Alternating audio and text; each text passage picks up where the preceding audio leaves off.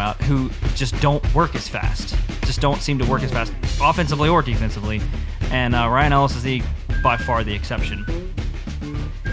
Uh, also in the in the Canucks game, the sort of de facto new fourth line uh, of Derek Grant, Cody McLeod, and uh, Harry Zolner, Zolnerchuk um, did not play well in that game. Uh, they came off that game against the Avalanche where people were praising them, and all of a sudden they came back to earth and they weren't very good. Not a surprise. None of those guys are ever going to be very good. I mean, it, it's one of those things, yeah, goals are how you win games. And how you get goals, that's fantastic. If Grant... McLeod goes out there, scores a goal, great, helps the team to win a game. But if they're, that's like a, you know, fifteen, twenty second sequence, and if they're bad for nine minutes and good for twenty seconds, and they play nine minutes and twenty seconds a night, you know, you got lucky, and that's great. And you take that, and you run with it, and you feel joy. But, I mean, they're just, they're there to pick up penalty minutes, they punch yeah. things, and and react on bench and have teeth missing. It just, it makes you uncomfortable when they're when they're getting offensive starts and still playing in, in neutral zone starts and and being actually relied on to, like, kind of jolt the team and generate some sort of offense or at least possession. That's that doesn't make you feel good, especially with numbers like this. Cody McLeod, negative, negative eight uh, shot attempt uh, differential. Um, Derek Grant, negative twelve. Zolnerchuk negative ten, and that's going up against fourth line guys. That's going up against Brendan Gaunce and Michael Caput. Cap- Caput? Chaput? Caput? Chapu? Chapu? Maybe. Write Chapeau? us in and tell us what you think, how you think that name is pronounced. Pulling up freaks.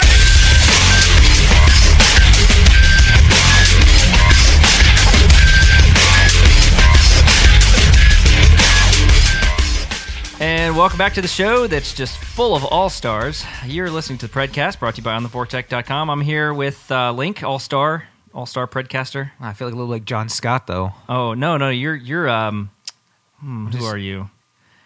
I don't want to, you're not Patrick Kane, don't worry. You no, are. We'll, we'll end this show right now if you want to call me Patrick Kane.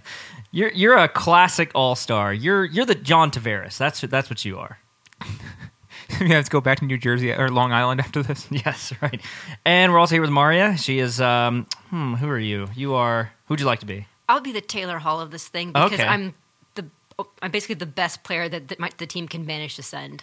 And I'm Adam Larson, the guy that replaced Taylor Hall and, and no one likes. Is he in the, was he in the All-Star game? No, no. He's not. Okay, because I'm like, he's been bad. But arguably, I shouldn't be on the Predcast.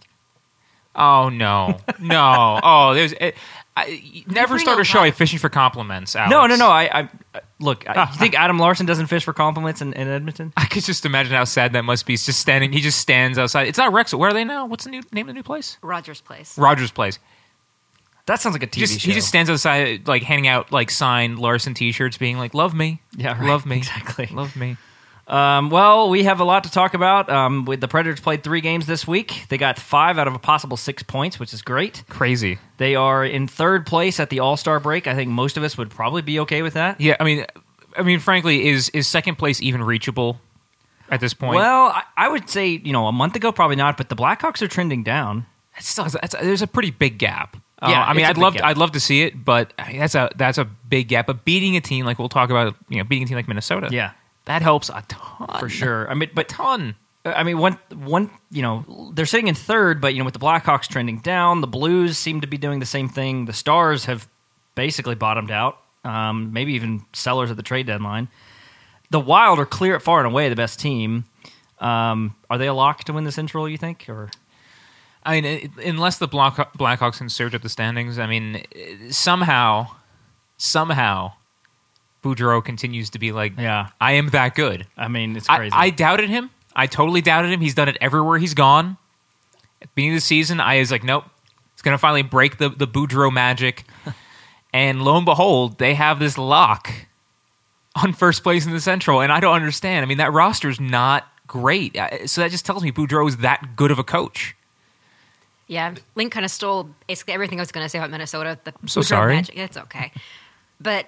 I don't think there's any way that the, the Chicago or anybody else is going to unseat them from the top spot. The te- the division's just not really that good right now. Right, yeah. It, um, I, I don't know. I, I think that the only thing that ma- that makes me think Minnesota doesn't have a lockdown is um, is just in general their their sort of piecemeal offense. But they're getting production from guys that, you know, that have, they've been waiting to get production from, guys like Zach Parise.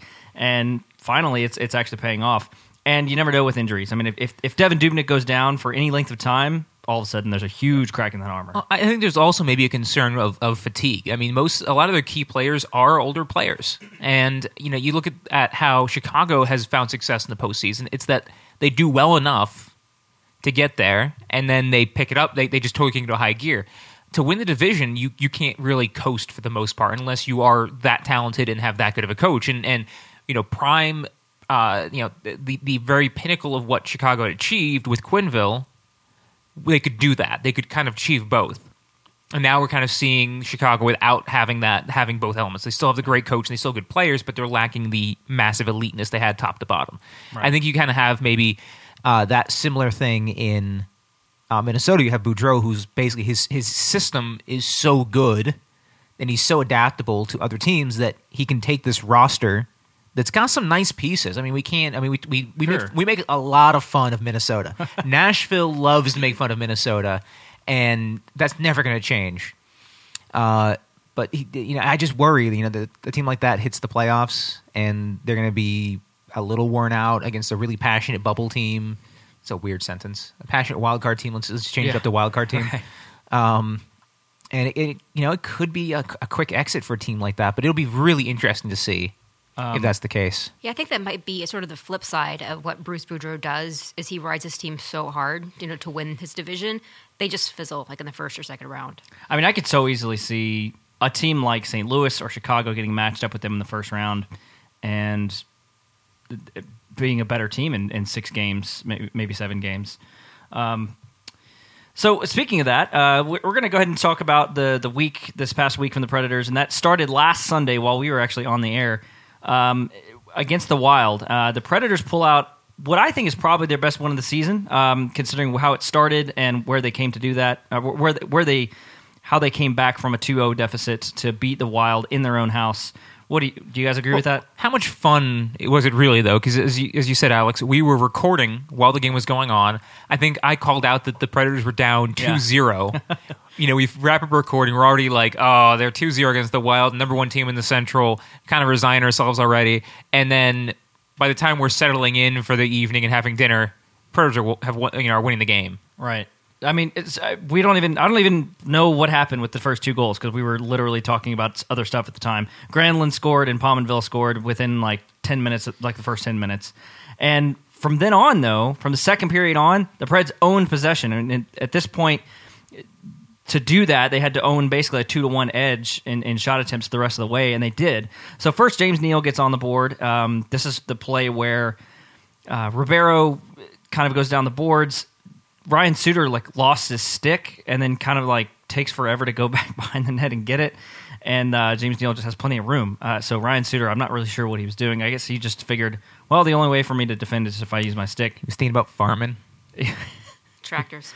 He had to go get. He had to go till the soil.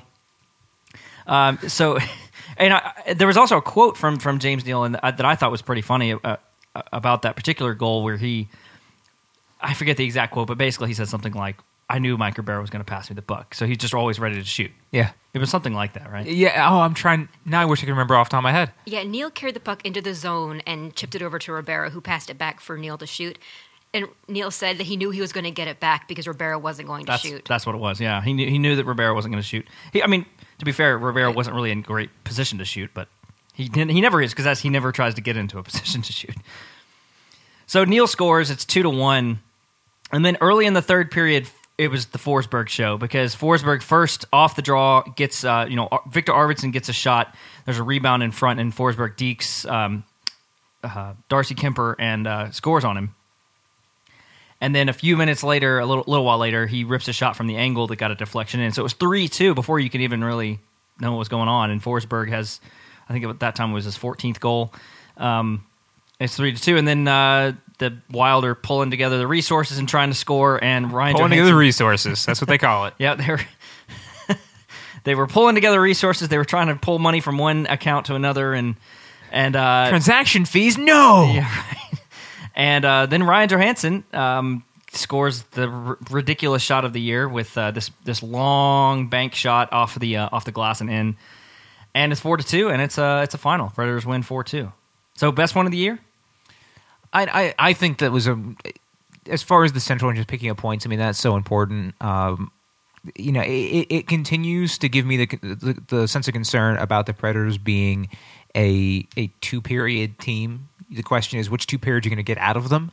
Uh, a lot of nights, it seems like the third period, they sort of decide to, you know, relax a little bit and, and then struggle. I mean, we've seen that. I mean, we'll, we'll talk about that just down the road a little bit. Mm-hmm. Um, so I think it's, it's always good to show the resiliency, but, you know, it, it still says, hey, they're They need to be coming out and, and playing three periods successfully. And uh, but hey, surging back four goals, getting two from Forsberg.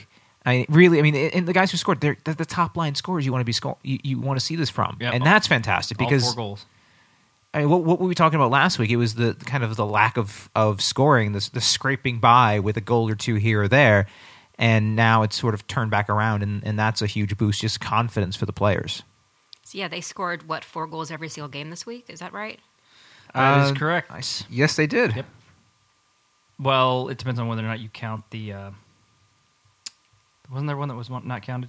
We'll, we'll get to that. But yeah, four goals four goals in every game this week. Uh, I can't even really think of a, ga- of a game that comes close to being as, as big of a win as that one uh, just right now. I guess... No, I, I, I agree. Matter, but. No, I, I agree, though, because it was Minnesota, because of their position in the standings, because... You know, there's sort of this is where the Minnesota fans kind of expect their team to be. They like we're the state of hockey. We our team should eventually be to the top. We've got the new shiny coach. We had yeah. Parisi and, and Suter. I mean, we're supposed to be better than this. And now they are in the standings. I, I think kind of anytime you can you can you can knock them a little bit. It's it's just healthy, keeps perspective, um, and gives a little boost. Like I said, gives a boost to the team because they, they need to come out and beat these guys regularly. Right. Yeah, yeah, beating Minnesota when. They've been having their like Minnesota, you know, game plan. They get it, come out with a quick lead, and then they just sit back and just sort of like defend against it. And usually, especially when they're playing in Nashville, that always works. But being able to actually double them up in shots and take the win from them at home is awesome. Yeah, exactly. Um, so the, the Predators move on from Sunday night, coming away with two huge points. Then they come home, and they've got two games against the Sabres and against the J- uh, Blue Jackets. Um, the Blue Jackets have been kind of... a five hundred team since that crazy fifteen game win streak, and the Sabres are in the basically the basement of the East now. They're not a bad team. They're they're they're they've got some great pieces, and we saw that Tuesday. But before we get started on the Sabres game, I have to I have to ask Link, were you able to cope with what was statistically the worst game of Saros' young career on Tuesday? Were you able to cope yeah, with that? Yeah, okay. I was fine. He's he is he is a resilient okay little guy. He's gonna right. always bounce back. And uh, you know, I, can I go ahead and, and make a comment about the, about the game? Because I have a, yeah, I have like my big yep. thing about the game. Feel free, because I was you know doing a thing, going over charts, seeing where where the goals were being scored, and the Predators through the season still have not solved one of their biggest problems, and that is they are absolute garbage at protecting the front of the net. Like if if a team can effectively and continuously crash the net for twenty, thirty, forty minutes, however much they can keep that momentum going and going in hard. The Predators just, just cannot handle that. The team just will give up the goals. They will leave the goaltender out to dry because there's only so much a goalie can do when they're being jabbed at with sticks and, and there's no room for them to move. And that's a lot of what we saw in Buffalo because you, you look at the shot placement and those four goals were all yeah. below the circle right in front of the paint. That's where the defenseman from the, from Nashville should be shoving guys around, should be poking the puck away, should be doing things. And it just... You know, instead they end up giving away a ton of shots and four goals from a very dangerous, dangerous area where they should yeah. not be doing either of those things. The, the Zemgus Girgensons, Brian Gionta, and Okposo all were like just right there in front and of all of them. I'm, I mean, look pro- at the shot chart. Eichel was there, Gionta was there. I mean, and, and there were so many shots um, to to Saros' left yeah. at that range that I can't even read the names on the shot chart. It is so dense. Marcus Foligno is not a good player, but you let him stand between Juuse Saros' legs the entire night, somebody's yeah. going to score. I think I think so much of it is they, they were anticipating, I think what it was with this particular game, not, and this is also a trend the rest of the year, I think they were so ready to take advantage of a pretty weak uh, Buffalo defense. Outside of outside of Ristolainen, there's not much back there. So ready to take advantage of that that they were just vacating, ready for the turnover to go the other way. Yeah, and there's just too much of that going on. Yeah, and it, it makes sense. I mean that that strategy does make sense because if you look at the time and, and how guys are positioned, especially in the P K where the Predators picked up two goals, like all pretty much all the P K minutes go to Kulikov and Ristolainen. You know, there's a few guys who get thrown out there for just a little bit here and there, but the vast majority of the minutes are going to two guys, and they're going to be tired, especially when you're out there scoring goals on them. They're Ristolainen's on the power play a lot too, so he playing he's playing a lot of minutes. Yeah, um, but he they, leads the N H L in, in game on ice. Because who else is going to be playing those things? I mean, Franzen yeah. can only go forward; he can't go backwards. Wait, Ristolainen's leading in, in overall time on ice? I believe so. Oh, yes. Oh wow. Yeah, but uh, it's like you, poor Buffalo. You, you look at the deployment for Buffalo, and it's just. I mean, Bogosian uh, is like is uh, he was out for he was out there for I think four goals for and two against, so he was like just whatever he was like whatever happens happens and like fucking Fedin, is that the guy's name? Is it Fedin? Yeah, Fedoun. Fedoun, I think. Fedoun. I mean, they're barely out there at all. I mean, it's just it's it's nuts how they're how they're trying to hold this defense together when they really only have two guys who can go who can actually defend really right. well. Uh, and the other thing, you know, the other thing about, about Saros, now here, here's, and I, I was really being facetious when I asked about Saros, because to be honest, a lot of it wasn't his fault, and, and we, we did talk about Saros having some sort of a drop-off. I, I'm not sure what his save percentage on, on the season is right now, but it's still probably pretty good considering that game. Um, you know, but he did, he shot, he stopped the only shot on the power play that, that was on net, and uh, he made still made some good saves. Um, and ultimately, the Predators have to not blow a four... four two lead. That's what that's what has to happen. Yeah, and and that just comes to, to pressure and, and taking a period off. And I, I still because we see we see it from Laviolette. I and we see it from other coaches in the league. It has been, I think, demonstrated pretty thoroughly that just taking your foot off the gas and saying, "Okay, we're going to protect the net for the for the next ten minutes," while giving the other team freedom to do whatever they want, is not a successful strategy. The teams who really are dominant, they just keep going. Yeah, they do not stop. And granted, that's fatiguing, and you know maybe you've got to, you've got to find a balance there. But you certainly can't be putting your team in a position where they're gonna where the goalie's gonna get crowded for. Um, I mean, because it, it, it's not like these goals were far apart; they were pretty packed together. Um, like, like I remember last year, the Sharks were just they they never stopped. The Sharks just kept coming. And coming and coming all in every game. They they didn't let up on a lead, and that got them all the way to the Stanley Cup final. Yeah, I mean, it's just it, it, it, that that frustrated me, and, and the fact that this was an overtime three on three loss and more bummers. So, by the way, in that game, uh, Forsberg scored um, the shorthanded goal to, to get the Preds on board first. Cody McLeod gets another goal. He has two goals, and I think he had one for all of. His season can, with the Avalanche. Can I say something nice about the fourth line? Please do. Because I never do. Okay, go um, ahead. So I want to say something nice about the fourth line. And looking at them this week and, and last week, uh, it, it's it, they they very much are doing their job. Because when they're on the ice, yeah, the Predators are probably not going to score goals. And we even saw them pick up, you know, we've seen McLeod, we've seen Zolinczyk pick up some goals, which is a really nice bonus. But nothing really happens when they're on the ice. And that's great. Because that actually lets the other guys rest. You're not trying to ice four scoring lines. You're you're just like the coaches are like, all right, it's time to rest our good players. Let's send out the scrubs and let them have some fun. It's it's sort of like um you know like the, the midget game in between periods they do sometimes, except they're using the full length of the ice rather yeah. than doing it, doing a kind of a halvesy thing. And you know, for a fourth line, you, you kind of want it to be net neutral. No, no goals scored, no goals uh, scored against or for. Just let everyone get a breather, send out the scores again, and make things happen. And, and try not to get a, a, a defensive zone um, a stoppage. Try not to, yeah, and try not to ice the puck, you know, those sort of things. Just just chip it out, play simple things. Um, it's not really fun or exciting to watch, but it's part of the game, and it's it involves with the line matching and things, and they've been doing a good job at doing that. Yeah, they've been doing their jobs. It's not necessarily a job that I'm, you know, a super big fan of, but they've been doing what they've been asked to do, and they've chipped in a couple goals, which is good. You don't like watching that kind of hockey? Not at all. Well, I, it is it is negative hockey. Yeah. It's it's like negative, unfun hockey, but occasionally one of those guys will punch someone um, with some consensual fisticuffs, and everyone's like, yeah, playing I mean, the game the right way. I mean, I think all three of – I think – the goals that they've scored recently, with the exception of the Austin Watson has had a few that were, looked nice, but the Cody McLeod goal here, the Zolinczyk goal against the Blue Jackets on Thursday are both just like they're just the dirtiest, well, like they're, just they're, scrum goals. They're they're making they're taking advantage of, of errors. You know, the goaltender makes an error, and some guy comes like skating, and like his his stick happens to be in the right position to to you know poke the puck in the net, and he scores a goal, and that's you know thumbs up, woohoo. Yeah. But you know it's kind of an incidental bonus.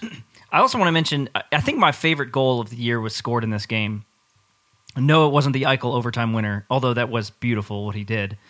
Um, th- my favorite goal was the, the James Neal goal to go up four two, and I loved it because of Calle Järnkrok. So in this play, if you remember, Järnkrok goes into the zone, controlled with the puck, and pulls off into space. Um, he doesn't try to do too much with it, but he, he gets his head up and he sees Anthony Bitetto biting up into the into the zone and looking like he's ready to shoot. I mean, he had he had he is in shooting position, but he doesn't go with that. He he he sort of feigns, and then Bitetto backs off and gets in his, his position because he sees that James Neal is peeling down the middle of the ice and is going to have a much better shot. Is going to have a much better opportunity. It was just such a smart play from from Järnkrok, who I think last week we kind of made fun and said that he wasn't very creative.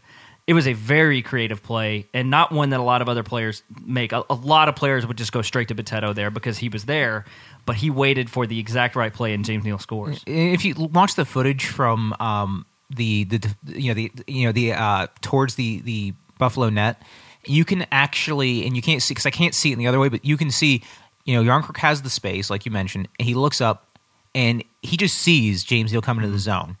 And everyone started. Everyone else, all the Sabres are kind of getting a little around Bitetto, which you know, you know, not a huge threat, right? And then it just all just clicks so beautifully. So I mean, that really is just a great little setup and great patience and, and awareness. And that's I think that's really Järnkrok's game, because you're talking about his creativity, things like that. But I, I think Järnkrok, he makes really good decisions, which is why he's so trusted in so many different situations, is because his decision-making is really, really good. And that's what that was. I was looking up, assessing a very rapidly evolving situation, and making the right decision. Uh, and I, I I mean, you're right. That's just a great, great play from uh, Järnkrok. And Neal's just going to, he's going to, whatever you give me, he's going to shoot. So, um, well done. What, and, you know, Järnkrok, since he was drafted, was was drafted as a playmaking center. And I think, playmaking center winger, and I think, but over time he's been used as this sort of two-way forward. I think you got to see a little bit of really what I think he's, his game could be in the future. Um, now let's talk about the the lead loss. So Brian Gionta gets a, a late goal, um, who's wide open on the back door, and then Okposo gets a goal really late to tie it up at four. Um, there's not a whole lot to glean from those particular goals, other than it's just kind of business as usual with the Predators sitting on a lead. But in the overtime, we've talked a lot about overtime being this sort of bugaboo for the Predators, but it's just when things like this happen, it it just makes it feel complete. You feel completely helpless. I mean, Colin Wilson clearly forgot it was three on three because he's he's moving back. He is expecting there to be a defenseman to his right, and there's not. And so Jack Eichel, who's a great offensive player, moves into this open space, and Colin Wilson is completely turned around and overcorrects, and then Eichel has plenty of room to cut back inside. It's just, I mean, they they are definitely not any closer to figuring out three on three than we thought. Are they back to not practicing three on three, or did they just do three on three during the camp and stop after that? Like, we got a, we got a plan, because uh, it still looks like they're trying to like play this like they're on the P K. Yeah. And, you know, if Wilson was not spun the P K, he would expect a defenseman to be over his shoulder. Exactly. Because you expect that fourth man to be out there. It just feels but, like they whatever they're doing at four on four, or what they would do at four on four, what they do at five on four, is what they're going to do at three on three. And it is so different. I don't know how this team hasn't realized how different this is. They're saying they're practicing it. Like, every so often you'll hear, you know, practice notes that they practice three on three today.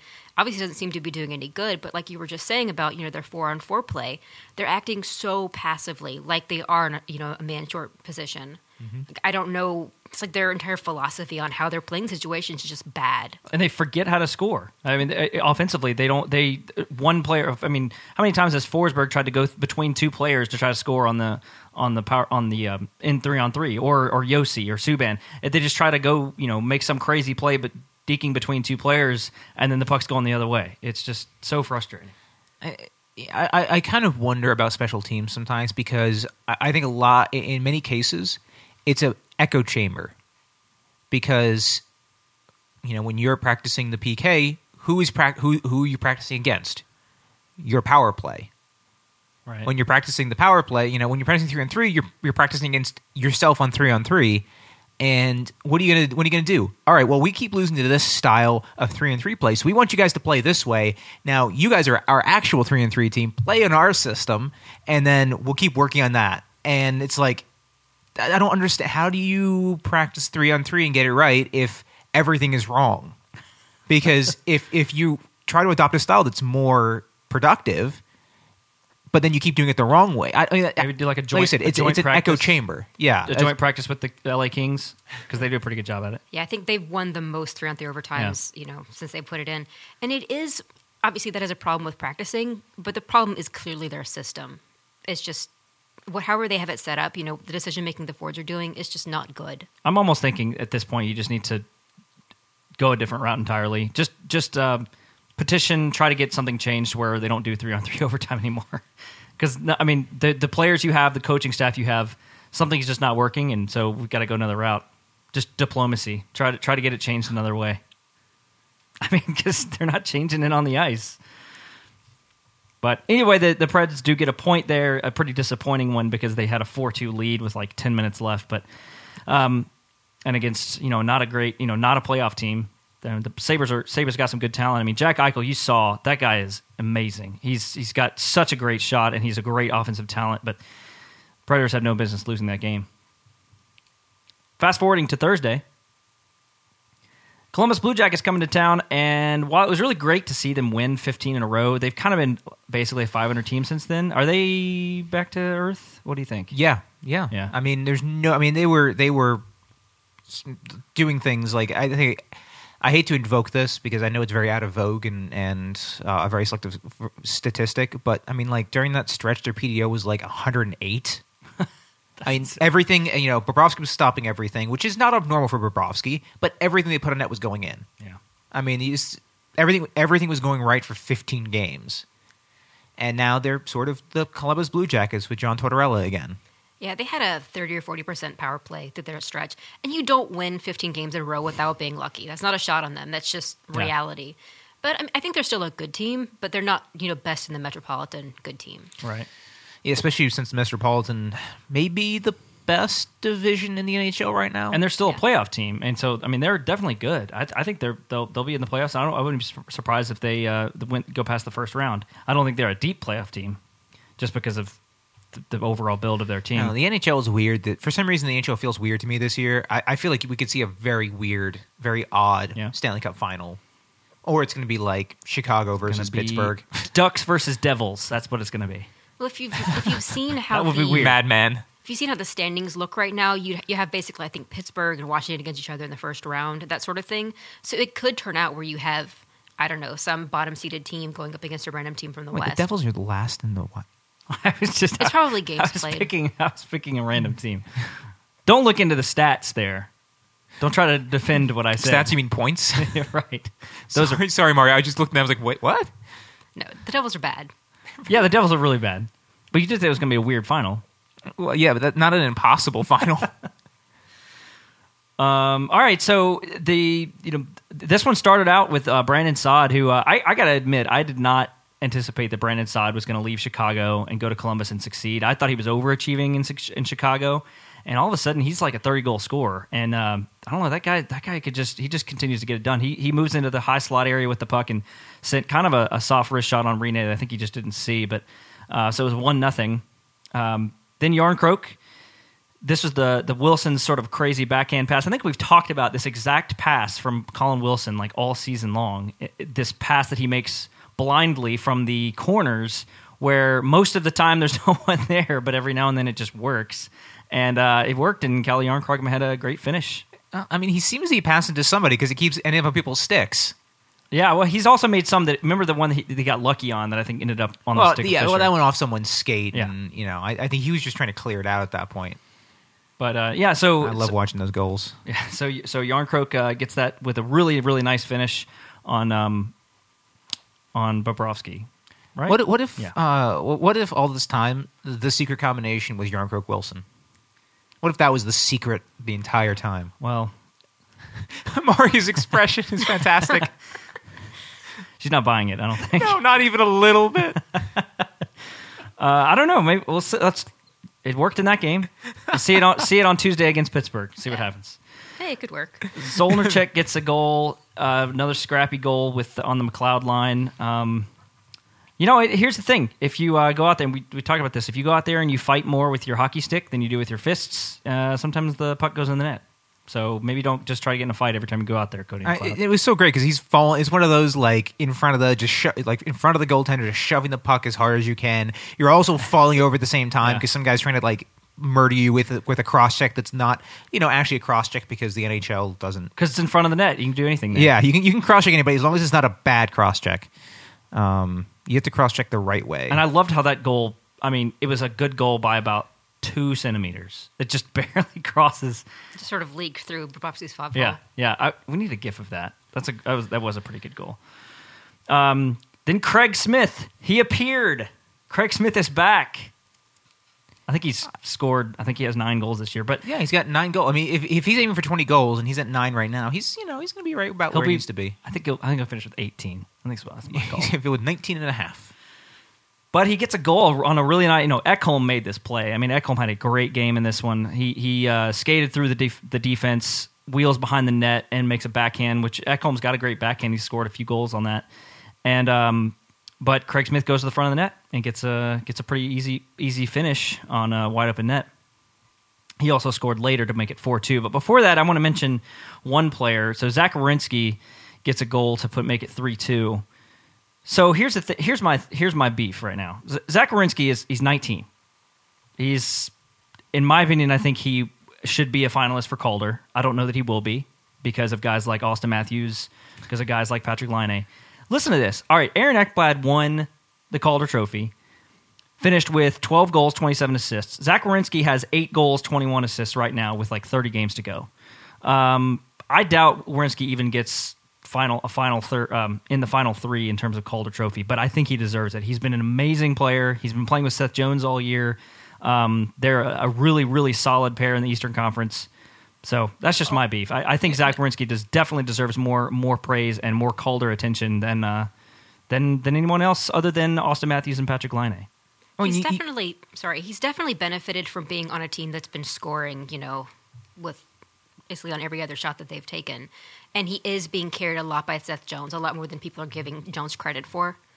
Um, he should probably be a finalist, but, you know, definitely not top two. And we can't still sure. Like, he actually had to fight around Filip Forsberg to get to that to get that shot off. I mean, yeah. he, he he had to, I mean, and it wasn't just he skated around a decoy. I mean, he had yeah. to force his way around him, which is impressive. Yeah.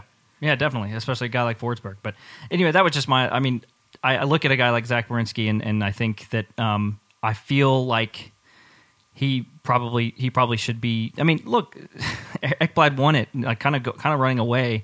Um, but anyways, I made that point, and I'll just move on. Uh, Craig Smith gets a goal where he uh, somehow finds found space through uh, through Bobrovsky. I'm not really sure how that goal went in, but um, again, Ekholm kind of makes this play. He builds this space. Uh, Craig Smith stretching the defense out wide. And and pushes it, and then Ekholm gets them gets the puck back to him, and uh, Smith just kind of gets it through. You, I mean, any thoughts there? I mean, I, I think it was just an amazing play. I mean, it's just a clean goal. I mean, yeah.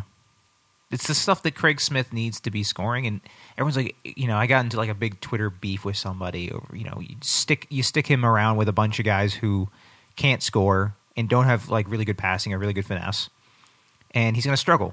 You put him with guys who actually have some offensive upside, and then his job is to shoot the puck. And you get in the puck, and he shoots it right up by a guy's shoulder. It goes, it, it slips in between the, the shoulder and the and the uh, the crossbar, and just goes in. And it's like that's what he does. That's that is all Craig Smith brings to the table. If you want to play defense, guess what? Too bad. That's not what he does. He just scores really nice shots, scores really nice goals. Right.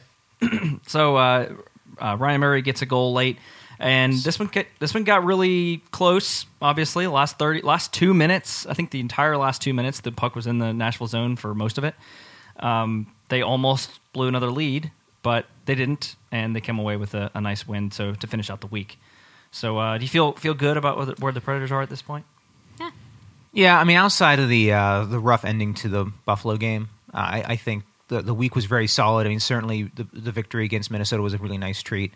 Uh, especially being that comeback, and you know, they still get too. Uh, they they just they take their foot off the gas. I'm using the cliche because I can't remember the other phrase I was going to say, um, and it's it's cost them, and and it's gotten really scary at times, and they need to just simply not do that. Maybe that's the solution. Don't do that. They're way too passive in six on five play. They need to, like, when they get the puck, all they're doing is shooting it up the ice and not even aiming for the empty net. They need to carry it out, like like Colton Sissons tried to do and yeah. failed miserably. Yeah, right. Um, all right, so uh, so that takes us through the end of this uh, the, the previous week. Um, well, of course, I, in a little while we'll look ahead to the next week. But uh, before that, when we come back from the break, we're going to talk about a few things. We're going to do some sort of mid-season Preds um, grades. Look at maybe who the team M V P is to this point, uh, breakout player. Uh, and some other things. So we're going to look at that, and we're also going to talk trades. Um, oh, boy. I don't think any of us think that the Preds are actually going to make any trades, but if they did, let's talk about some of the players that they uh, they might trade for. So uh, we'll do that when you come back. You listen to... These days, you need a partner current and latest website design standards, one that also provides quality support services like hosting, email, e-commerce, C M S, and more. And you need a partner experienced in online branding and marketing, like social media, search engine marketing, rich media, and email marketing. You need a partner that knows how to market your company in today's age of advertising.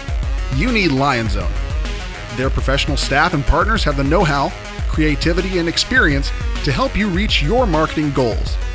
Contact them today for a free consultation at six one five, three five three, zero four zero two. That number again is six one five, three five three, zero four zero two, or you can reach them on their website at w w w dot lion zone dot com. LionZone, Nashville's leading internet marketing agency since nineteen ninety-nine.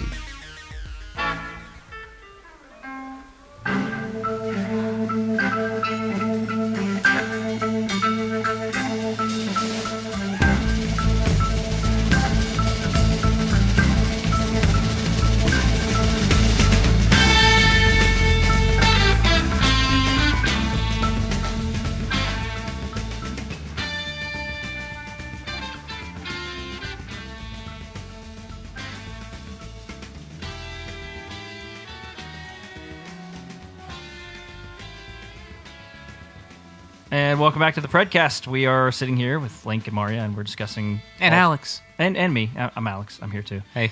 We are talking all things Predators, and uh, we're, since it's, you know, the All-Star break is a, is a good kind of break time in the in the year to kind of look back and, and think about, all right, who, where has this team been? Where where where are they now? And maybe where they're going. Um, in terms of where has this team been, I'd like to take a second here to think about... try to grade out some of the Predators. Now, I'm not talking about going through every player here, but just thinking about who might be the team M V P at this point, who's a breakout player or two, who's disappointing uh, at this point, maybe uh, just some some different players here and there. And I, I, let's start with the um, breakout. Uh, no, let's start with M V P, because I think I think I know who maybe some of us will say. Um, anybody want to start? Who, who's your team M V P for the Predators for the first sort of half of this season? I think this. I think this is a, an easy one. Okay. I, I, I, I, for me, it has to be Filip Forsberg. Okay. I mean, he's scoring goals. He's getting assists. Even when he wasn't scoring and getting assists, he was playing really hard, doing a lot of the right things, being out there in any situation you needed him in. Uh, he's clearly leading this team. He's a lot of the. He's the, he's part of the spirit of the team. Uh, he, he's going to be in the driver's seat for the organization for the foreseeable future, and. It, I think it's, I think he makes it clear whether he's he's scoring goals or not, and clearly M V P for me. Yeah, I really liked Filip Forsberg, but I decided not to give it to him. I'm going to give it to Matthias Ekholm. Ooh, he he's been sort of the Predators' most steady defenseman, with all the you know injuries and turnover and just constantly moving up and down in the lineup. I can really give it to a goalie because they've sort of they've both been great, but they've very equally ha- handled the load. So I'm definitely going to give it to Matthias Ekholm. Okay. Well, I, I, you guys did not go with the ones I thought you were going to. I, to me, it's it's hands down Viktor Arvidsson. I think it's Viktor Arvidsson through and through. I think you see what this team looks like without him, and I see the just. He, I mean, he's one of the best players in the league at driving offense, and considering where he where this team could be without him, I don't see it a, a way that Viktor Arv, that this team could be as good without Viktor Arvidsson. I do have um, a runner-up option. No, I do like... Okay. I, I do... I mean, obviously, I think your your options are, are great, too.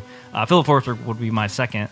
Um, I just think that Arvidsson does so much and, and brings so much like heart and energy to the team. I see so many shifts out there where he goes out and lays everything on the line, and it really does seem to to make an impression on the rest of the team. And I, I think the one person we should definitely mention in a M V P situation is is Ryan Johansson. Okay. Um, you know, he's like he's the and he's still the points leading. He's leading point scorer for the team. And for some reason, everyone, everyone acts like he's kind of crappy. Yeah. Like, I don't understand that. People are so hard on him for the most part, and he's leading in points. He's got, I think, what does he have, like twelve goals? He has eight goals, twenty-eight assists. It's kind of fun, because he's, I don't... Why do I have twelve and thirty? Uh, oh, wait, sorry. No, you're right. You're right. Sorry, I'm getting my things. He also has a ton of, like, primary points. I mean... He's, he leads the team in primary points, yeah. Yeah. Yeah, he's been very, very good, but even for me, who doesn't see anything wrong with him, he's sort of invisible. Because when he's on the ice, I'm looking at Arvidsson, I'm looking at Forsberg, and he's just sort of out there doing his job. He, he just goes out there and he makes things happen, and people are like, Johansson needs to step up his game. I'm like, he's leading in points. Here's, here's the thing that a lot of people don't know. This is exactly what a top-line center does. He takes up a lot of space, he makes great passes, and he makes it so all these other players can score goals and be good be good on the ice. I think that's a great point, because a lot of time when you say top-line center, people are thinking about the top-line centers who also happen to be the best players. Like Sidney Crosby. Like a Sidney Crosby. Sidney Crosby is not just a top-line center. He is one of the all-time great forwards. Exactly. So you cannot compare the two. Or people think about just elite scorers like Ovechkin. Exactly. Obviously, yeah. Ryan Johansson is not Ovechkin, but he's still an incredible top-line center. Exactly, yeah. So I, I but I want to make sure, he, I think he deserves a lot of recognition um, on an M V P vote, because he just doesn't get the attention I think he deserves a lot of times. Okay. Well, that was good. All right, so we have differing opinions. Uh, offer us your opinions if you like. It's, it's, tweet us, at us, you know, all that stuff. At us. At us. It doesn't sound as cool as it does on Twitter. At me. That just sounds weird. Okay, it does anyway. sound weird. Let's keep saying it. break, break.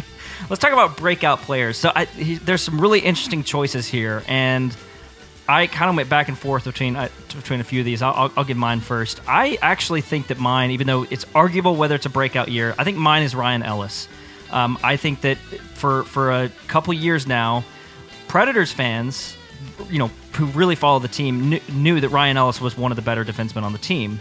But I don't think that, you know, the rest of the league necessarily noticed that, and I don't think that just in general people knew that. Uh, but Ryan Ellis has been a just a, fo- a foundation of that def- of that defensive core this year. Um, um, amid Subban going down with injury, Yossi going down with injury, Shea Weber no longer in the picture, Mattias Ekholm, Ekholm at the beginning of the year maybe not being as present. And, and, and also some shuffling around of the def- defense. Ryan Ellis has been pretty good through everywhere he's gone. Yeah, I mean, I think that's a that's a good argument. I mean, when I um, when I was looking at this, when I was going over what we were gonna, what I was into my prep, I was thinking breakout player. I was immediately thinking young player or rookie or young player. That's and fair. So, yeah. so I want to do kind of two things here, if I can kind of deviate and, and improvise. Yeah. So, because when I saw breakout player, I'm like, it has to be Arvidsson. I mean, yeah, you know, last yeah, year we saw so much potential in him, and now he's, you know, through forty-seven games, he's got twelve goals, thirty points. He, you know, I, I think, you know, Alex, you put it beautifully, like all the things he does when you're describing him for the M V P pick. Um, and then I won't use my my alternate my alternate because I'm going to change it, because I now I'm going now I'm thinking about just players in general. And if we're if we're looking at it as a player who came in and kind of had had no to to kind of low expectations as far as a contribution versus what they've actually done, I think this is a great time to give a special nod to uh, Matt Irwin. Yep, because everyone just sort of mattered when no one really cared. Like, we expected a rotation, you know, seventh defenseman, maybe with some, with guys like Bitetto and Granberg or whoever else is down there, um, uh, Weber, uh, Yannick Weber, of course. But he's just plugged in wherever you need him. He's played big minutes. He's been a, a driver of play. He's been good def- defensively. Uh, really kind of a breakout season for a guy who's, what, twenty-eight? Been around for a while? Yeah, he's yeah. been around a while. I'm going to still give it to Viktor Arvidsson. He came in last year, and he was okay.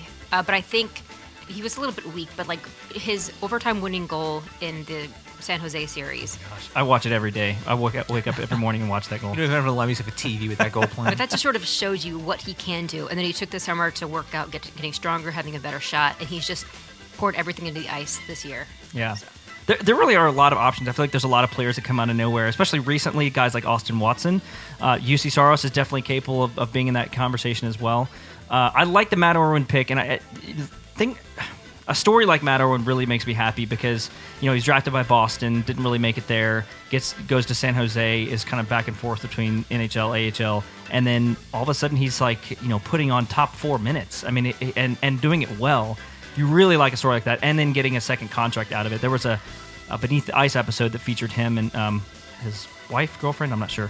And uh, they were talking about, you know, the amount that they've had to move and all these different changes, and then now he gets a contract. It really make it really makes you feel good for a guy like that. Mm-hmm. He was basically out of the N H L last year, and he comes into Nashville this year, and suddenly, like you said, he's playing top four minutes. Yeah. Um, let's talk about most disappointing. Um, since you started last time, I started last time. Maria, who's your most disappointing Pred for the uh, for the season so far?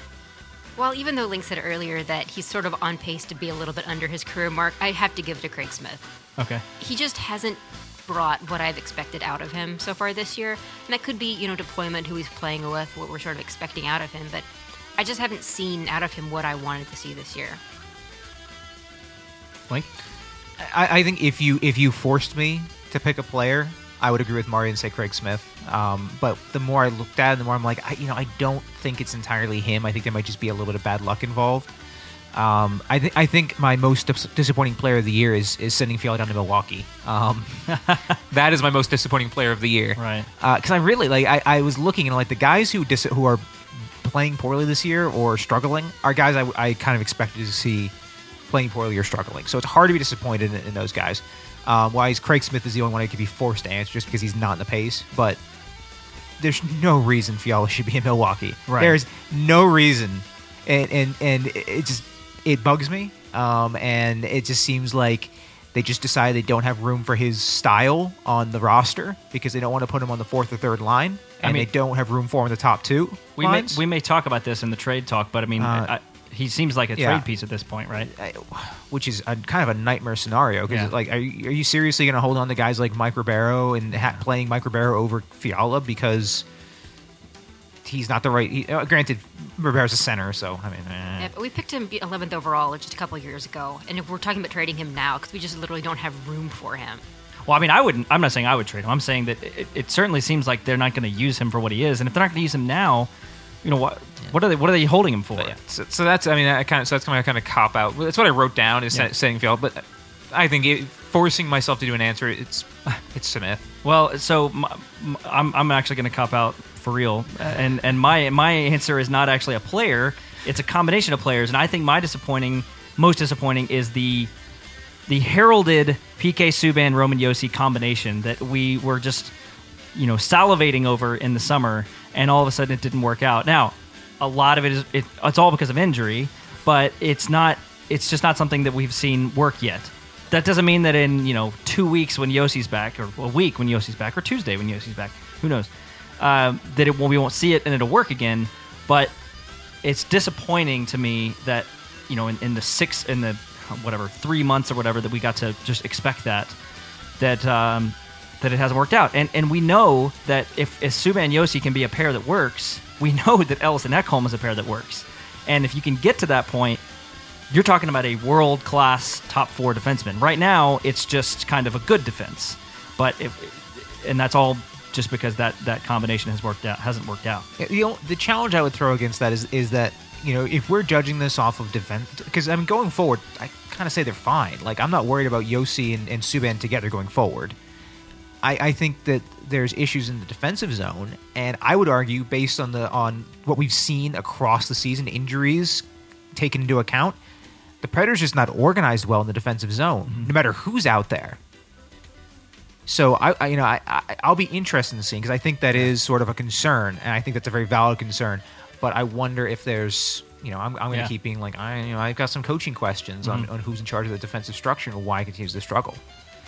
Yeah, I think it might actually take a full year. So we're not sort of like the Ryan Johansson trade. We didn't really right. see what he could do until this year. I think it might take until next year to see Subban actually fully integrated into the system. Mm-hmm. Whether he decides whether he is played with Josi or not, I don't really care. I didn't have him with him to begin the season with, anyways.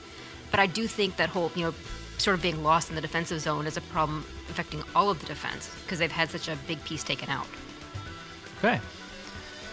Well, you know, the good thing is there there wasn't, you know, when I looked at the list, there wasn't an obvious most disappointing. I mean, I guess I could I could totally see your, your you guys going with Craig Smith. Makes a lot of sense.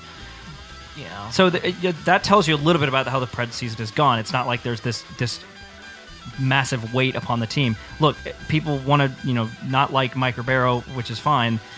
The guy has twenty-one assists and and really does a lot of things well in that regard. He's not he's not the worst player on the team. He's not the best player, and I'd be fine if they traded him tomorrow or today.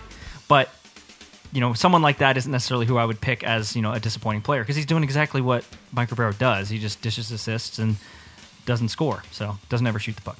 Well, he also led directly to the four three goal in the Buffalo game. Yeah, he also gives up uh, gives up high danger chances. Yeah, he gives up a lot of those. Um, all right, so we've talked about that. Let's let's talk trades. Let's just trade talk. Oh boy, hashtag trade talk. All right, so personally, I don't think the Preds are going to make any trades. What do you think? I have no idea, because, you know, what what, what did Poyle do last year? He's like, well, here's Ryan Johansson. Here's P K Subban. Those were both pretty unexpected. Yeah. Um, and, and Poyle seems to like to make trades, too. Um, I mean, we, we saw his, some of them work out poorly. Some of them work out really well. Some of them work out extremely, extremely badly. Um... Some of them left us with Paul Gostad for in, in Nashville for years. Hey, but apparently part of the, that trade brought us Juuse Saros, so I guess it couldn't be all bad. How's that?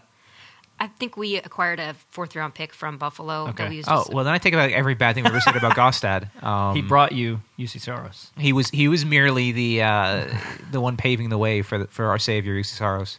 Right. Um, well, the, the main name on the list of, of pretty much every team is Matt Duchene. Um, the Predators... I mean, no no team in the league would turn down Matt Duchene. It, right now, the cost of Matt Duchene seems very high. Uh, he's twenty-six years old. He's owed six million dollars. He's through. He's signed through uh, through twenty nineteen, so you'd have him for two years, including this one. Actually, three years, including this one. So two and a half years. He's you know he's a a he's a top line center on on Colorado. He'd really probably be a second line centerman on most teams. Uh, sixty point guy, can score thirty goals. Uh, does a lot of things well. But the cost is just... I mean, the last I heard, it was a top-line defenseman, a number one, a, a number one pick, and a top prospect. That's what I heard, which is just... That's a lot to give up for for a, for that kind of a guy. I, I, yeah, it's a lot to give up, and also, I'm always, and, and you can listen through archives of the show, I do not like these sort of huge multiplayer trades at the deadline. Um, I mean, Nashville last year was a little unique in the fact that it was a one-for-one, you know, needs fulfilled. But if you're if you feel like the difference between you succeeding in the playoffs and failing in the playoffs is trading significant assets to get Duchene, that's concerning. That means you feel you lack something so vital that you can get up these pieces, especially because it's not just a it's not a rental. Mm-hmm. So uh, you you have to think that, hey, we're going to try to re-sign him, or we can fit, or are you giving up that much to hold on to a player and then ha- and not be able to afford him in a couple of years and just lose him? Is it worth that? Is he is he going to give you that much of a boost for what you're going to lose? So I'm never a huge fan of those, and and certainly, I mean, Colorado, we hear that. that that's probably the negotiating starting point. You make that public, and then you you gauge who, who's interested, and then you negotiate from there. Uh, I don't know if they'd ever get that degree of return. Yeah, that's a lot to ask for a player with that kind of salary, even though he does have, you know, two years left after this one. I think that's a summer trade. That, yeah, that's a good point. It, right now, the Predators, if they were to do that, it would probably be either Ekholm or Ellis, probably Ekholm, and Kamenev, and a number one pick. Right now, I do not, I do not take that trade. that is, that is a no, a hard no, just because of those those quality of players. Um, all right, so you know, but who knows? It'll probably happen tomorrow, and the Predators will have Matt Duchene, and I'll be happy. But yeah, I, not for what I know they'd have to give up to get him. So uh, another name on the list, um, Kevin Shattenkirk, uh, the Saint Louis. I, I doubt that they actually make this trade, but but and inside division and, and inside division. division uh, I would not be surprised if he's a New York Ranger by the time uh, the trade deadline comes and goes. He's twenty-eight, five million dollars. It would be a rental. The, the Predators do not need another top four defenseman, assuming they get everyone healthy. Kevin Shattenkirk, no. There's no reason to acquire him, and he's headed to New York as soon as the season's over. Yeah, or or maybe in the, in the season. Um, we talked a little bit about Shane Doan last week. Uh, I don't know, I don't know how or why, but I think I just brought him up But he's forty years old, two and a half million dollars. He would be a rental. You know, he could be a decent middle six scorer, but he's, you know, he's definitely had a significant drop off and and not playing well on a on a bad Coyotes team. I mean, you have to be like the top, the best player in the Coyotes to really stand out, and he's definitely not that. I think of all the players on the list, he's sort of the only one that I'd even throw, you know, a couple picks at. I'm really? not really interested in any. Yeah, I think he'd be okay, sort of as a, you know, third line winger. I could see him on the Fisher guy. on the Fisher line. Yeah, I mean he's he's pretty old and he's yeah. pretty not good and he's never been like an exceptional player. I, I mean, mean he's McLeod's not great and he's also pretty old, but somehow he's managed to revitalize this lineup. Apparently, we're not gonna, we're not gonna, we're, we're not going to have that conversation. Because uh, that hurts inside. Um, I just, I've never been. Also, I've been a critic of Doan for years. I don't like how he, I, I, he's got. He's got the, everyone knows he has a reputation of being, you know, Mister Clean Hockey Boy, but he's meanwhile get concussing people and elbowing the head. Elbows, yeah. Um, and he's never been an exceptional player. He's just spent all his time in Arizona and been like the only thing there. And he's in trade talks every year. He's been he's been a trade target for like ten years. Yeah, I mean, he just strikes me as someone who's kind of given up on ever getting a cup. He's just gonna like, this is where I retire. Yeah, it's not like a guy that, you know, if he was to go to, I don't know, if he, if he was to, to go to Pittsburgh and win a cup, it's not like you'd be like, oh, finally Shane Doan got a cup. You'd be like, oh, yeah, he of course, I guess he was going to get one eventually. Uh, staying with Coyotes, what about Radim Vrbata? Radim Vrbata is uh, thirty-five. He'd be he's a million dollars, which is super cheap. And thirty-four points in the season. Thirty-four points on the season. That would a put a bunch him, like, of those being goals. Yeah. I mean, I don't know how Vrbata's doing this because he's been he's been very effective at, at scoring points even in even into his mid thirties. Uh, I mean, he's probably going to be a hot commodity. If if Phoenix do not trade him, I would be shocked because um, this team uh, Phoenix is a long way. I keep saying Phoenix. Arizona's a long way from being a competitive team again, mm-hmm. and he's on a one year contract, or he's got one year left on the contract. And he's it's a million dollars, super, super tradable. He's got the numbers. They can pick up some assets in return for the long term. I mean, that just strikes me as being an a, a Arizona thing to do. Yeah, I think that would be a great use of sort of those resources of flipping him at the at the deadline as a rental. Because like he has does have good numbers this season, um, and he's very cheap. So, I mean, he's definitely something to acquire. Yeah, I mean, and, and given like what he's – if you say, oh, well, you can either get Vrbata or Duchesne. I mean, if, if Duchesne goes first – if Duchesne does go and he goes for a high price, all of a sudden Verbata's value skyrockets. Yeah, definitely. Because you're looking at a guy, you just you just play him, play him when you need to play him. So he's going to do his job. He's he's a he's a hard worker. He he's he's got a history of scoring points. Duchesne is sort of the domino. I mean, he's the, if he if when he gets traded, there's going to be a lot of other guys and a lot of other teams are going to want to capitalize. Teams like Arizona and um, and maybe Saint Louis that are they're possibly looking to trade players are going to capitalize on that. Um, Let's go to let's go to Detroit. Thomas Vanek is a is a name that you've seen occasionally pop up. Um, thirty-three, thirty-three years old. He's uh, two and two and a half million dollars. He would be a rental. He's uh, he's through this year. Um, potentially a twenty to twenty-five goal scorer if you're talking to Detroit or you're talking to Buffalo. But if you're talking to Minnesota, he's like a ten, ten goal scorer. Uh, very risky pick, but. Well, he's not a risky pick because you have to think about how he's being deployed in Detroit. He is he's basically a power play special in Detroit. That's where he scores his points. You stick on the power play for a few minutes. He plays you know minutes throughout the, but he's he is a power play scorer. So if your issue is that we need help in the power play, um, we need maybe a little bit of extra depth scoring, and you know we we can eat a, we can eat some salary for that and mm-hmm. not ship off much because I don't think I mean Detroit for them to benefit is. Just getting a few assets because he's just he's probably going to retire or or fade off at the end of this season, um, would be my guess. Just, Vanek, you think he'll retire? Vanek, well, I, he might give it one more go, but mm-hmm. I mean, he basically is just he's a he's a special teams player. He's a specialist, um, and there's just it's a lot to spend for a specialist, um, and his his salary's going to keep going down. So maybe like maybe I can get a few more million dollars out of this before I'm done. Um, I'm being a little, being a little cynical and pessimistic. Jeez, what? Yeah. While he is a power play specialist, and our power play has not been great, you sort of think, okay, who's on our power play, and who would we bump off to put him on it? And I really can't think of anybody, especially on the first yeah. unit. Yeah, I mean, for Nashville, I don't, I don't think I mean, it makes much sense. Ribeiro, he's on the second unit. Okay. Oh, on the first unit. I mean, I, I don't know. even you put him in the second unit. I mean, you you need a is Van is, he's a winger. Yeah, yeah. So, I mean, you're not even replacing Ribeiro. I mean, that, somebody else would be slotting in in favor of Ribeiro. So mm. you're not even really unless you're losing that. But, but well, it, it yeah, it's neither here nor there. Here nor there. I think I think Vanek could could be an, an interesting pick. It, two and a half million is a little pricey, but they again, it's just a rental, so they've got the money to do that. Uh, what about Jarome Iginla? The the guy that kills the Predators, you know, year in and year out would be a Predator. Yeah, he's having a kind of. I mean, he's in Colorado, but he's still having kind of a down year. Yeah, he I is. mean, he's he's finally starting to slow down somehow. Um, though the the part of me that likes the story say, says, yeah, if you can get if if he's just looking for a team that's in the playoffs and he's going to come to Nashville for cheap, it'd be so cool to see Jarome Iginla in in gold, for sure. But is it a good trade? Mm. I don't really think so. And I don't know how much they'd be asking for him besides, you know, like a late round pick. But he is very, very slow. So it's everything, you know, Baddock said about Shane Doan, except he's less of a dirty player. That's a good point. Uh, he'd probably, I don't know if he'd, he'd even come score this, but he might be like a half a point per game kind of guy for thirty games. You know, you could get, what, six, seven goals and a few assists out of him. I don't know. Who knows?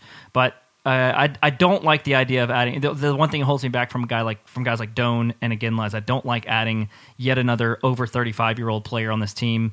Um, look, Fisher's had a great season, but you, you know you just you, when you, you risk too much when you keep throwing old legs out there in a young man's game. Um, let's go with uh, Patrick Berglund. What about so I, I again I don't think Saint Louis does this. I don't definitely don't think they don't think they trade him in division. But uh, Berglund has been a name out there. He's you know he's a great defensive forward. Uh, he's a bigger guy, Swedish. You know we love Swedes. Um, what do you think about Patrick Berglund? I think he's a fine hockey player. What do you what, what do you think, Maria? Yeah, I just don't know if I believe that Saint Louis is going to be a seller at okay. this deadline. Yeah, yeah. I, mean, I, I think they want to be in the playoffs, and they need they need those guys to be effective. Yeah. Yes, even though they know that Shattenkirk, for instance, is not re-signing with them, I don't also, think they're parting with him either. Yeah. I mean, also, I mean, Berglund is not cheap. He's yeah, not cheap.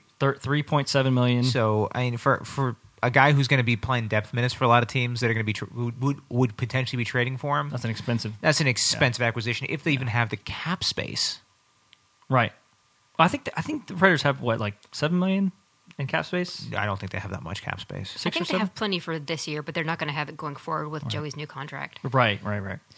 Um, let's finish up on a trade that definitely will not happen, but would be cool. How much do they have? Did you right say? Now, they've got nine million, so they nine. do have a decent okay. amount. But next year, it's three point seven. Is that right. a rolling total? Uh, it's just his current cap space. It might have a lot to do with P K um, Subban and Yossi being on current, I R. Current cap space is the total sum of full cap values that are that can be added to the team's roster and compliant below the salary cap ceiling at season's end. What, are you looking at cap friendly? Oh, okay. Um, the, the the last one I was going to go to was uh, James Van Riemsdyk. So don't tease me like that. There's not. It's never going to happen. I mean, okay. Let, let me just. It's not going to happen because guy, the guy has thirty-nine points in forty-seven games, seventeen goals, twenty-two assists. I mean, that's an. He is he is an elite player. If you acquire him, he's like when you, if, if you look at the price that that Colorado's talking about for Duchesne. If you want Van Riemsdyk and you assume that that Duchesne amount is a realistic and someone will, will make that, Van Riemsdyk is on another tier from that. I mean, this is a guy who's been good for a long time. He's still pretty young. He's at his peak scoring. Yeah, he's twenty-seven. twenty-seven. I mean, he's at his peak. I mean, you're you're selling your team to pick up a guy like that. I still hate that Philadelphia traded him. Yeah, I'm sure it's not the case anymore. You know that, that they have Mitch Marner and Austin Matthews, but up until like last year, he was he was their one of three untouchable players on that team. Right. I don't see the Leafs moving him at all, especially now that they're sort of you know skating that playoff line. Okay, all right. But well, yes, yes, trade anybody except for Saros to get him. That. Not Forsberg uh, or Johansson. Just because anybody we're uh, it's fair. While we definitely while we're probably not sure that the Predators would make a trade, there are some goalie names out there, but I think the Predators at this point are definitely off the market in terms of goalies. There's no way they go inquire someone like uh, Halak or whoever else is on the market. I don't even know Grice. I think is on the market, but they're oh, not going to do that. Thomas Grice, poor guy. Yeah, they're not going to they're not going to do that. Uh, Greatest German-born goaltender of all time. Finally figured out the goalie situation. They've got this sort of Saros-Rene combination going and. So that's good. Um, let's go to some Twitter questions. Um, we uh, we threw this out. I think we didn't get a ton of responses, but we did get a few. Um, Slackers. I'd like to. um, let's go with this. Uh, at Don, don't know. Do we have a Yossi update? Is this the last we've seen of him? Seventh concussion, right? He is dead. You'll never see Yossi again. He's going pretty, back to Sweden. Don is pretty dramatic. Don, we need to calm you down. It's not over for Roman Yossi. He will be a Predator for several years. Poyle, Poyle is finding a way to trade Yossi for Roger Federer. So. Oh, interesting. Yeah. I mean, if, if I see his point. I mean, like seven concussions sounds like that's a pretty high number. Yeah, his concussion history is very serious. Yeah. But right now, I think we should see him back maybe next week. Just sort of the, you know, Swiss hockey news rumors that have been circulating. Right. Mario's the go-to expert for Swiss hockey rumors. Me and that Google Translate. Someone's got to watch that. Are you I still mean, running that Swiss hockey rumors website? Okay. Um, at Boyd underscore twelve twelve says, many have asked for Duchesne as, to, as the second line center, which we just did. Um, assuming that doesn't happen, has Calle Järnkrok showed that he can fill that role with his recent play? I don't think Yarncroke's going to turn into Duchesne. I don't think that's on the table. But could he... Yarncroke's already demonstrated that he can step into roles and, and be very effective. Um, I mean, the, the Predators cannot rely on, on Mike Ribeiro necessarily, um, especially as the season wears on. I mean, Ribeiro had a hot start to the season. It's hard to deny that he, he had a hot start. He picked up a lot of points. Uh, but he's definitely faded. He's definitely making a lot of mistakes. And if you want someone who's going to be consistent, who's not going to make a lot of mistakes, that's Calle Järnkrok. Uh, is he the guy you want to say is our second-line center? Like, that's his role? Uh, not really. I think he's like a third-line center, second-line winger. Yeah, I think he can sub in if we need him to for a game mm-hmm. or two. But he's like, like Link said, he's a third-line center, second-line winger. Yeah, I mean, I could see a scenario in which, like, if, if Mike Fisher gets injured, for example, and they need that second line to be centered by someone. I, I could see Järnkrok doing that. Uh, he would be th- all of a sudden thrust in a very different position, and uh, there would be a, some some room for for growth there. And I think it wouldn't be immediate, but um, you know, we all like Järnkrok. There's no, you're not going to find a, a bad word spoken about Järnkrok on this show because we we like we like Callie. Um, I want to go to this one. This now this question is a pretty in-depth question. There's no way we're going to be able to really tackle this. To, completely, but mm. uh, at Kyle Hancock asks, who is on your dream team of hockey? Um, I'll start because I, I think that there's, you know, if I if I was centering, if I was starting a team right now with any player in, in history, um, I might start it with Steve Yzerman because Steve Yzerman what basically created what the Red Wings are now um, because they were great. For, for you know the early nineties, and they were very, very good, but he was, you know, for whatever reason, people thought that, you know, Yzerman couldn't win the big game. And uh, he basically created them into what they are now and made sort of Detroit this this hockey town that it is. Now, obviously, Gordie Howe did that first, but he recreated it. And I think Steve Yzerman is a guy that that could do so much on the ice, ne- did not have a weakness in his game, and was a great leader uh, on the ice as well. So I, I would go Steve Yzerman as my, as one of my guys. Um, in goal, well, I don't know. I, go, goalies are so tricky because there's so many eras, and the, the, the goalies can change so much. Um, I, I've always liked Martin Brodeur, but I think we'll have some disagreement on uh, goalies there. But uh, what, what about you guys? Who, who would be on your dream team? Who, who's the first name that comes to your mind when you think of your dream team? I don't know. I think more of, you know, current active players. It's like I really like Ovechkin for, you know, left wing goal scorer. Connor McDavid is the up-and-coming first-line center, that sort of thing. Okay. I mean, I, I, I mean, I think, again, goaltender is difficult, so I'm going to go with my tried-and-true Juuse Saros, just because.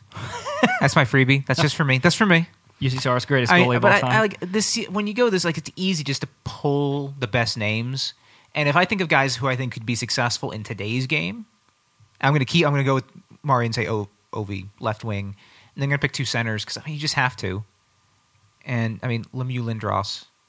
Okay. I mean, I definitely, because I, the reason you don't pick Gretzky is, you know, he may, he, he the physicality of things or the way that yeah. the way goaltenders play now may just make it more difficult. I mean, granted, he's probably had the wrong decision, but, you know, it's my choice. And yeah, I do no, love Lindros. So, uh, so uh, talk to me about Lindros, because I know I know that as a Flyer fan, I'm sure that that's, that's part of it, right? I mean, it has well, to be. If it were, no, yeah, but so I, I still think if it were not for the repeated headshots that he was forced to endure through his career, he would easily be in the conversation for one of the best forwards of all time. Okay, I mean, the rate he, that, that he put points up in the core of the dead puck era was ridiculous. I mean, he just went out there and just scored goals and made things happen. And the only reason his career was so short and his numbers were so relatively low um, are because of, of the concussions. I mean, right. his I, I unfortunately I should have pulled if I if I'd known this question was coming, I would have pulled his points per sixty because I would imagine if someone if they pulled up his points per sixty had to be off the charts. Yeah. Um, and then in the back, I mean,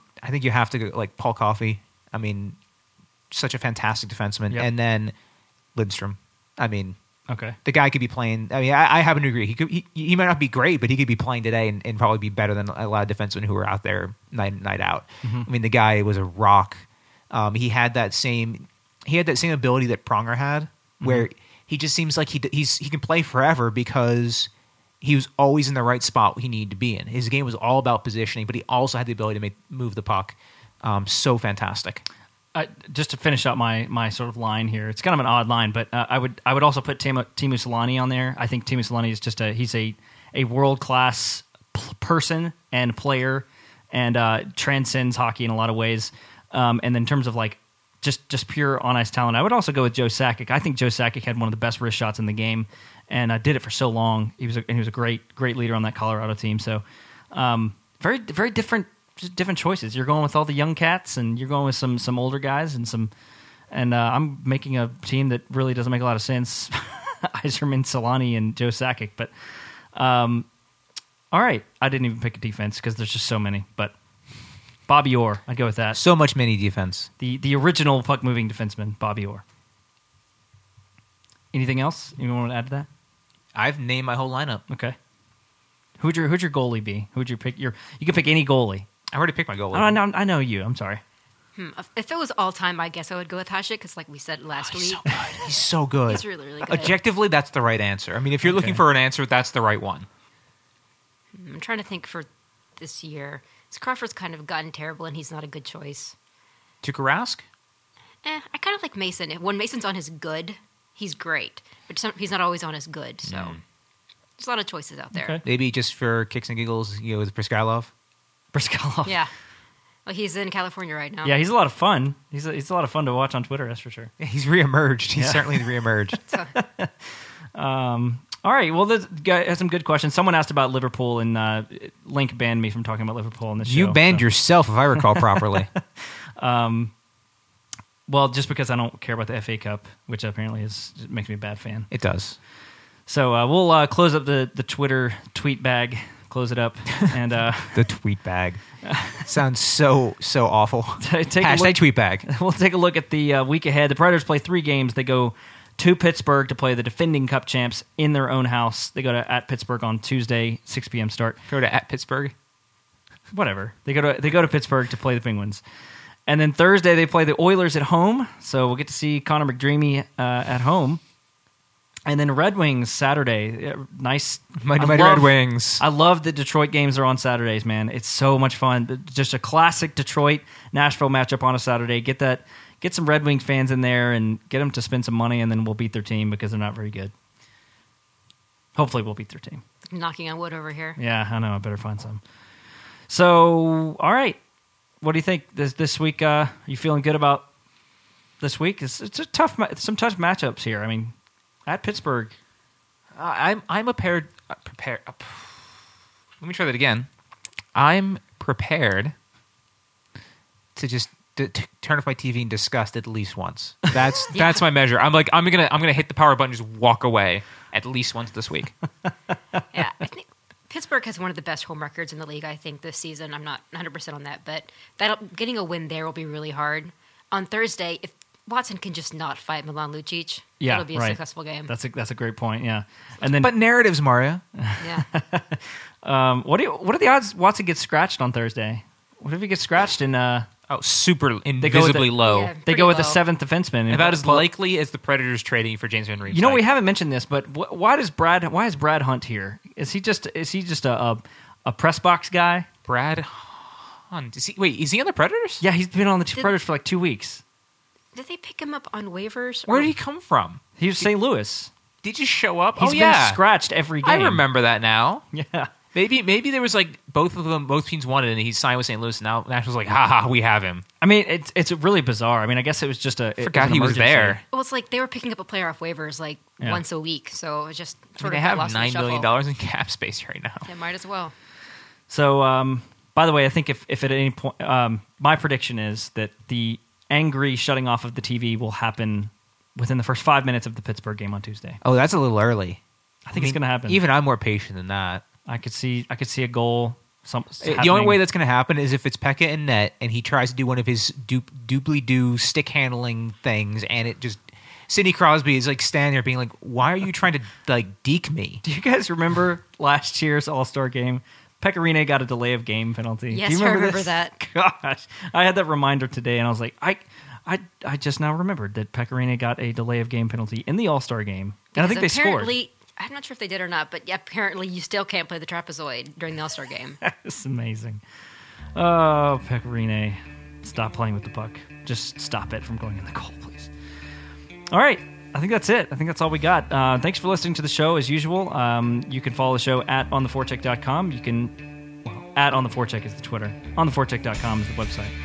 Uh, you can follow me at Alex Darty one. You can follow him at him as in Link at three day link. You can follow Maria at underscore Maria underscore K. And um, thank you very much for, for listening to the show. We appreciate doing it, and uh, we like we we do appreciate doing it. I have I'm full of appreciation right now. We appreciate you, and we like doing it. So um, we'll see you next time. Thanks so much, and we appreciate you doing this, Alex. Well, you know I'm here. Aww.